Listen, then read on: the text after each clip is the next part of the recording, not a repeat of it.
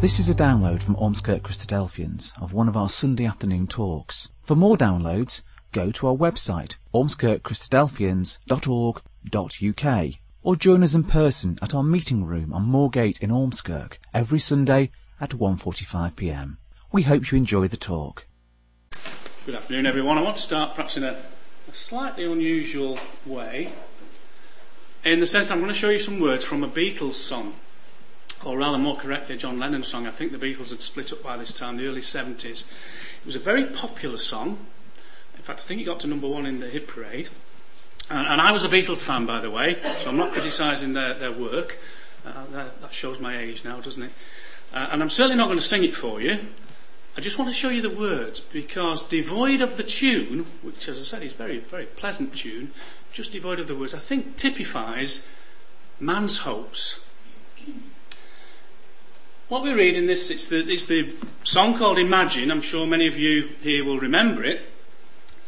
And what that song says is, Imagine there's no heaven, it's easy if you try, no hell below us, above us only sky. And those who've been to Liverpool Airport will recognise that phrase because that's uh, prominent at Liverpool John Lennon Airport. Imagine all the people living for today. Isn't that typical of man's hopes? There's no heaven, there's no hell, and let's live for today. So he goes on. Imagine there's no countries, it isn't hard to do, nothing to kill or die for, and no religion too. Imagine all the people living life in peace. Well, I would suggest that's a very forlorn hope. No, no countries, um, nothing to kill or die for. That's particularly what men or mankind has done for centuries, isn't it? Uh, they fought and they've killed for land, for greed. So I don't think John Lennon's got this quite right to me. It might be a good concept, but this is man's hopes. He goes on, he says, Imagine no possessions. I wonder if you can. No need for greed or hunger, brotherhood of man. Imagine all the people sharing all the world. That is not going to happen. I know that sounds very cynical and very negative, but it doesn't happen, does it? Even though we might have aspirations towards that. You may say I am a dreamer. Well, I do, Mr. Lennon, who's no longer with us, of course. But he says, I'm not the only one. I hope someday you'll join us and the world will be as one. He was a dreamer. This is not going to happen, I would suggest. Not while mankind rules the world. We want to go on and show you what God's promises are, not this man's vain hopes. They are vain hopes, and the words of man are vain, but the Bible speaks with authority. I've just quoted there the very first uh, verse of the whole Bible. To me, the Bible has authority. It's not vain at all. In the beginning, God created the heavens and the earth. And we're told by scientists that everything in the universe, under the heavens and in the earth, can be allocated into four aspects, four divisions. Everything you see, everything you feel, everything you touch can be encapsulated in four ways. And those four ways, so scientists tell us, are time, energy, space, and matter. Everything can be allocated within those. And, amazingly enough, well, not really amazingly because it's God's word, the whole of the, uh, that ver- first verse of the Bible, the very first verse, encapsulates those four areas. Look. In the beginning, time. Energy, created space, the heavens, matter, the earth. And the centre of all that, oops, went too fast there, God. That's why I think the Bible speaks with authority right from the outset, and we'll see a little bit more about God's promises rather than man's hopes. But let's, the first couple of slides anyway, let's just talk about what man hopes for. We've already seen what John Lennon was hoping for. What, what, what does man hope for? Well, Perhaps he hopes for a, a better home, um, something like that.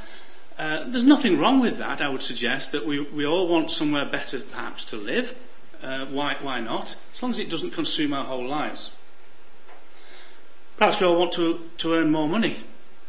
Uh, there was a survey done some time ago, I remember. It was quite intriguing, this survey, but they asked a number of people what they earned and how much they'd like to earn. And invariably the answer came back that they'd like to earn 10% more. Strangely, that, that even someone earning £20,000 a year, they wanted another 2,000, 10%. But someone earning a million pounds a year, well, guess what? They wanted another 10%. That's 100,000. Each time it fell in that, that sort of division, roughly speaking, that they all wanted just that 10%. If I had 10% more, I'd be happy. Perhaps we'd all like a nice sports car. Yeah, maybe. Maybe we'd want that. Um, or maybe we'd like to go on a cruise. As you said, there's perhaps nothing wrong with those sort of aspirations. They're, they're man's hopes, perhaps, I would suggest, uh, as long as they don't consume our lives. But let's, let's be generous. Let's say, well, Man also hopes for other things, not just selfish hopes for himself.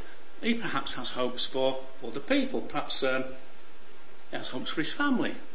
Um, perhaps wants to, another Elvis. I don't. I'm sure my age again there, aren't I? Um, maybe not an Elvis, Robbie Williams or something like that. But not, not to be a pop singer, yes, of course. But we all, all I'd suggest who have children want aspirations for them. We want them to have better things than we've had in the past. That's normal, isn't it? Natural. Perhaps all we want to be a bit fitter, a bit slimmer, I say. Um, but we all want to be a, a, little bit more healthy. Perhaps we should generalise in that way. Certainly, what I would suggest is that um, any right minded person, anyway, wants peace in the earth. That there is, is a statue, excuse me, outside the United Nations building in New York, which talks about beating swords into ploughshares, and that's taken from Isaiah chapter 2. So, yes, any right minded person wants to have peace in the earth. That, that is man's hopes. There are exceptions to that, of course, we know. And yes, I'm sure we all want um, more food or a better distribution of food throughout the world. We know that a third of the world is starving, while a third of the world uh, has a surplus of food. Wouldn't it be nice? And again, all right minded people, I would suggest, don't want other people in the rest of the world to starve. They would like food. So they're man's hopes. Again, nothing wrong with those, but will they ever be achieved? Will we ever achieve a true world peace throughout the world? Will we ever be able to distribute food to everybody in the world? Well, not up to now. Uh, we have to recognise man's efforts. I mean, over the last hundred years, we've seen advances, great advances in medical science, uh, etc in the last hundred years, and credit to, to mankind for doing that. But we can't even get to the basics. We can't even cure the common cold or anything like that. We certainly can't bring world peace. In fact, it seems to be getting even worse. It's not just country fighting country anymore, is it? It's terrorist groups springing up and, and causing problems. And we certainly don't appear to be able to distribute the world's goods uh, equally amongst everybody, despite all the advances that we've made. So, what does hope mean? What's the definition of a hope? Dictionary definition says to wish for something with expectation. That's, that's the hope that we might have. Or to expect with confidence. More often than not, if you look in the dictionary, uh, it says hope and those two definitions, and underneath it it says hope against hope. In other words, to persist in hoping for something against all the odds.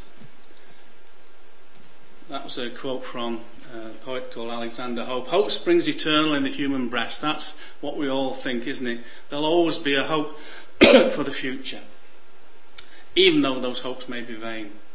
But what about promises? Well, again, a dictionary definition of a promise is a declaration giving assurance that something will be given.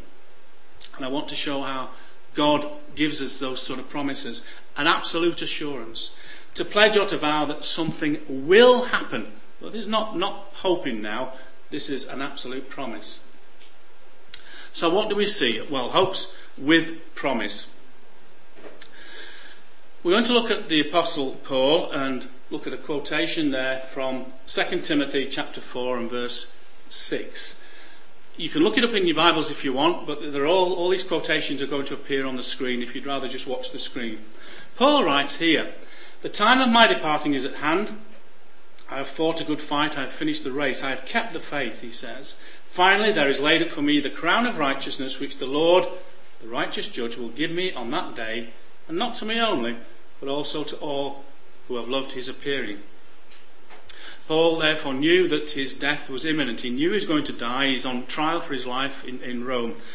And yet, his hope transcended the certainty of his death. And the basis of this hope, this hope with promise, and its foundation are the promise, promises of God. He knew that the promises of God were. Well, what, what are those promises? Let's go back to some fundamentals. We're going back to Genesis in chapter 12. The promises to a man called Abram, or he was later known as Abraham.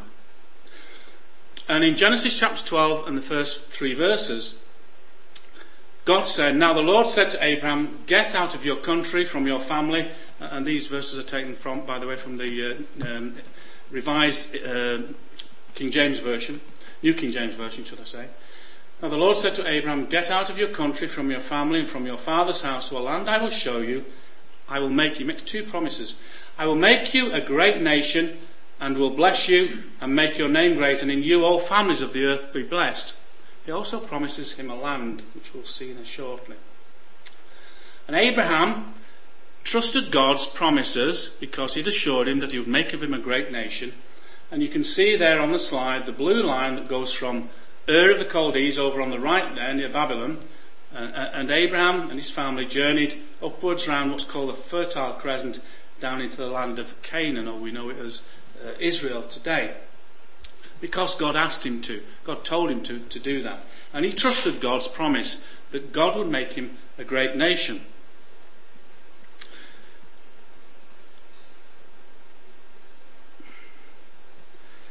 And so we continue in Genesis chapter 12 and verse 4 now. So Abraham, depart, Abraham departed as the Lord had spoken to him, and Lot, that was his nephew, went with him, and Abram was 75 years old.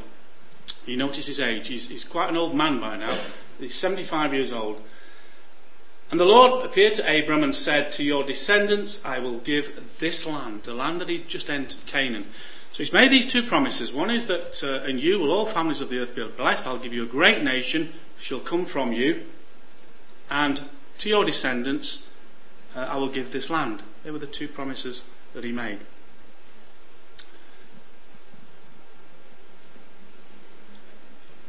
A little bit later on, the promise didn't appear to be forthcoming, the promise of a child. Abraham and his wife Sarah had no children. He's already 75 years old, and Sarah was 65 years old. And so Abram says to him, to God, that is, Lord God, this is Genesis chapter 15 and verse 2, Lord God, what will you give me, seeing I go childless? So some time has elapsed now, and he's still not got any family. And God replied, Look now toward heaven and count the stars if you are able to number them. And God said to him, So shall your descendants be. I've got a little note in, in, in my Bible that says, um, I don't know how true it is, there is a hundred thousand million, one hundred thousand million stars in our galaxy alone. And our galaxy is one of many that we, we know of. Um, scientists these days will, will talk not just about universes, single universe, they talk about multiverses now, they're parallel universes um, that we can't see into. Uh, and their theory is that there'll be somebody like me giving this same talk somewhere in another universe. I think that's a bit unlikely, but nonetheless, the point I'm trying to make is that there are so many stars that we can see with the naked eye, which Abraham could see, and God promised him uh, descendants as many as that. And God reiterates his promise here in Genesis chapter 17 now in verse 3 to 8. God talked with Abram saying, As for me, behold, my covenant, that's my promise, is with you. And you shall be a father of many nations. No longer shall your name be called Abram, but your name shall be Abraham. So he changes it slightly. Abraham means a father of many nations, as you can see there on the slide. Also I give to you and your descendants the land of Canaan as an everlasting possession. So again, he's promising them two same things. One is you'll have descendants, uh, you'll have a family, and secondly, this land in which you dwell now, I'm going to give you as an everlasting possession. And finally, we read in Genesis chapter 21, verse 3. And Abraham, Abraham has a son, and Abraham called the name of his son who was born to him, whom Sarah his wife bore to him, Isaac. Verse 5. Look now. Abraham was a hundred years old when his son Isaac was born to him. If you remember the previous slides before, Abraham, when he left Ur of the Chaldees and went to Canaan by God's commandment, was 75. He's now 100. He's 25 years on. The promise that God made now took 25 years uh, to fulfill. And for that, God, 25 years is nothing with the Lord God. But to us, 25 years is a long time for a promise. I know that if, um, if somebody promises me something, I get twitchy after about 25 minutes. Why haven't you, you told me you were going to do that? You promised. Why haven't you done it? So, uh, but Abraham was patient for the most part. And 25 years on, a son is born to him, Isaac.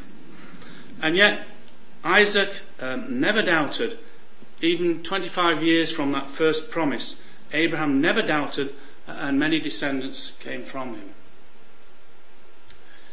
And so, if we go into the New Testament, we read there from Paul's letter to the Romans, verse 19 onwards. Paul writes about Abraham. Not being weak in faith, he did not consider his own body already dead, since he was about a 100 years old, and the deadness of Sarah's womb, she was 90 years old at this stage, he did not waver at the promise of God through unbelief, but was strengthened in faith, giving glory to God, and being fully convinced that what he, God, had promised, he was able, fully able to perform. And we can read, if we go into Hebrews in chapter 11, a well known chapter about men and women of faith. and we read again about Abraham there, and there's several verses that describe Abraham's faith and what he did. It says, Therefore, from one man, and him as good as dead, so it's repeating what uh, Romans has just told us, were many were born many as the stars of the sky in multitude, innumerable as the sand on the seashore. Sorry, I'll go back again. These all died in faith, we read in, in Hebrews, not having received the promises. But what about the promise of the land? We said there were two promises made to Abraham. One is that he would have descendants, a, a big family, but also he would possess this land in which he dwelt. And in Acts chapter 7 and verse 5, we read there, God gave him no inheritance, that's Abraham, not even enough to set his foot on. But even when Abraham had no child, he promised to give it him for a possession and to his descendants after him. So, what can we conclude about that? Um, Abraham never inherited the land. He had children, that's that part of the promise was fulfilled. But Abraham never inherited the land during his lifetime. So, did God break his promise? God never breaks his promise. The promise of the land for Abraham is still future.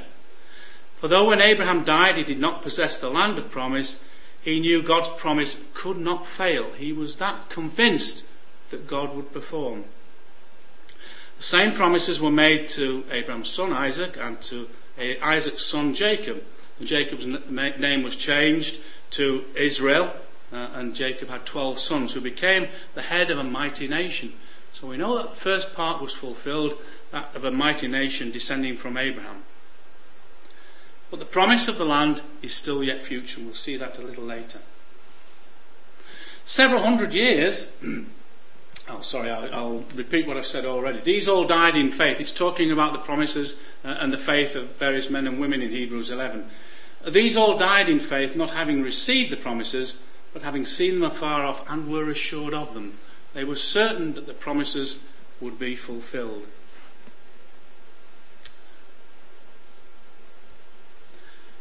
A few hundred years later, there was another man, a man who's described as uh, a man after God's own heart. This is the man David, King David. And God made an absolute promise to him also, uh, a promise to David and his descendants. And the promise is there in 2 Samuel in chapter 7, verse 12 onwards. God said through, through a prophet Nathan, When your days are fulfilled and you rest with your fathers, I will set up your seed after you, who will come from your body, and I will establish his kingdom. He shall build a house for my name, and I will establish the throne of his kingdom forever. I will be his father, and he shall be my son. The promise there that was made to David was partly fulfilled in David's son Solomon. But of course, if you look at that again in more detail, the last couple of lines, he shall build a house for my name. I will establish the throne of his kingdom forever. That's a key word. Solomon uh, did not reign forever. He succeeded David to the throne, uh, but he could not reign forever. He was a mortal man. I will be his father, and he shall be my son, God said. So this is talking about someone else.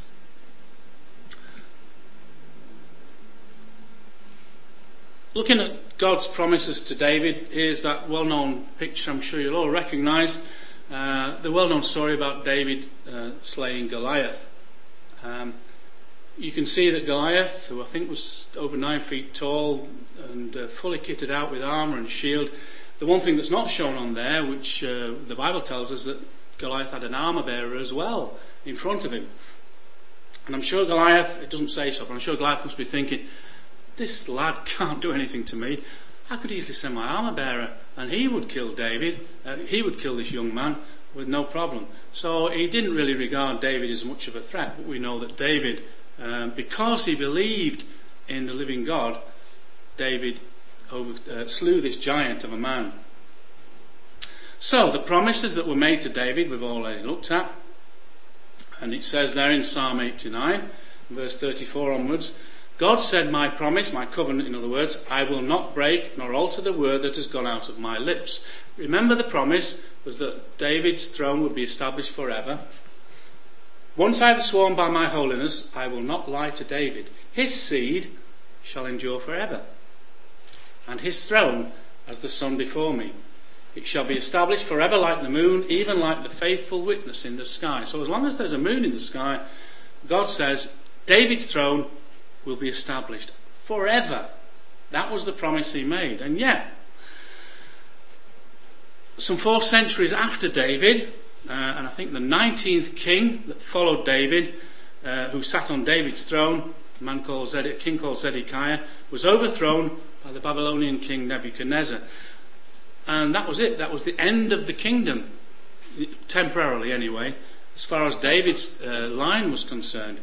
So, what does that mean? Well, in Ezekiel chapter 21, does it mean the end of the promise to David?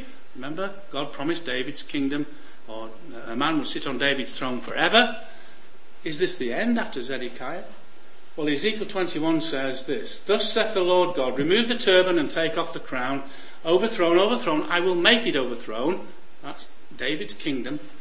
It shall be no longer until he come whose right it is, and I will give it him. So it was a temporary uh, lull in David's, David's kingdom. God had promised it forever, and yet here we have the end of the kingdom temporarily. Isaiah's prophecy in chapter 9 speaks of another king. For unto us a child is born, and unto us a son is given, and the government shall be upon his shoulder, and of the increase of his government and peace there will be no end. Remember our early slides talk about man's hopes for peace and the vain hope that it is. But God says here in a promise, the increase of his government and peace, there will be no end. Upon the throne of David and over his kingdom, to order it and establish it with judgment and justice from that time forward, those words again, even forever. Who is this man then that will reign on David's throne forever? Well, we're told quite clearly. I think you know where I'm going. In Luke chapter 20, uh, sorry, Luke chapter 1 and verse 31 onwards, the angel speaking to uh, Mary says, Behold, you will conceive in your womb and bring forth a son and shall call his name Jesus. He was descended from David, through David's line, through his genealogy. It says he will be great and will be called the Son of the Highest, and the Lord God will give him the throne of his father David. So that throne, that line that was temporarily halted, will be reinstated. He will reign over the house of Jacob forever, Jacob being another name for Israel. He will reign over the house of Israel forever, and of his kingdom there will be no end. So the promise wasn't broken, just interrupted for a short while. And Peter, in his words in Acts chapter 2 and verse 23 onwards, talks about Jesus of Nazareth, you have taken by lawless hands, have crucified and put to death. So, this same Jesus who is going to be king over Israel forever, has the promise been broken? Has God's promise been broken? We see here he's been crucified and put to death. But, Peter goes on, whom God raised up, having loosed the pains of death, because it was not possible that he should be held by it. We see once again God's promise is going to be fulfilled. It continues in verse 36 Therefore, let all the house of Israel know assuredly that God has made this same Jesus, whom you have crucified, both Lord and Christ. And so we now need to talk about, we can say, so what? What about all these promises that God made and promises that were temporarily suspended? What does that mean to us, God's promises to us? Well, it says there, or Paul writes there in 1 Corinthians chapter 15 and verse 20 onwards. He writes, But now is Christ risen from the dead. So this same Jesus who was going to reign on David's throne forever, who died and was raised, has become the firstfruits of those who have fallen asleep. For as in Adam all die, sorry, as in Adam all die, even so in Christ shall all be made alive. But each one in his own order. Christ the first fruits, afterward those who are Christ at his coming. So we can see the kingdom of God is going to be re-established on this earth when the Lord Jesus returns. And we read there that Christ is the firstfruits He's the first to be resurrected from the dead and to reign forever. And afterwards, those who are Christ's at his coming, and we'll see what it means by being Christ. And so the good news is for us and all mankind is that we can share in those wonderful promises. Forget the vain hopes of man that we spoke about earlier. We can share in those wonderful promises that God made to Abraham um, and his descendants, such as David, uh, and the promise of the king to come. Because we've already read this as an introductory reading from Galatians chapter 3, Paul's letter to the Galatians, and verse 6. Just as Abraham believed God, just as Abraham believed God's promises, and it was accounted to him for righteousness, therefore know that those that only those who are of faith are sons of Abraham or children of Abraham. The scripture, foreseeing that God would justify the Gentiles by faith, preached the gospel to Abraham beforehand, saying, In you all the nations shall be blessed. Abraham was taught the way, he was taught the gospel. Abraham was taught about the resurrection, he was, talking, he was taught about Messiah, he was talk, taught about the kingdom to come and the promises that would be, and that he and his seed and his family, his descendants, would possess that land of which the promise was made.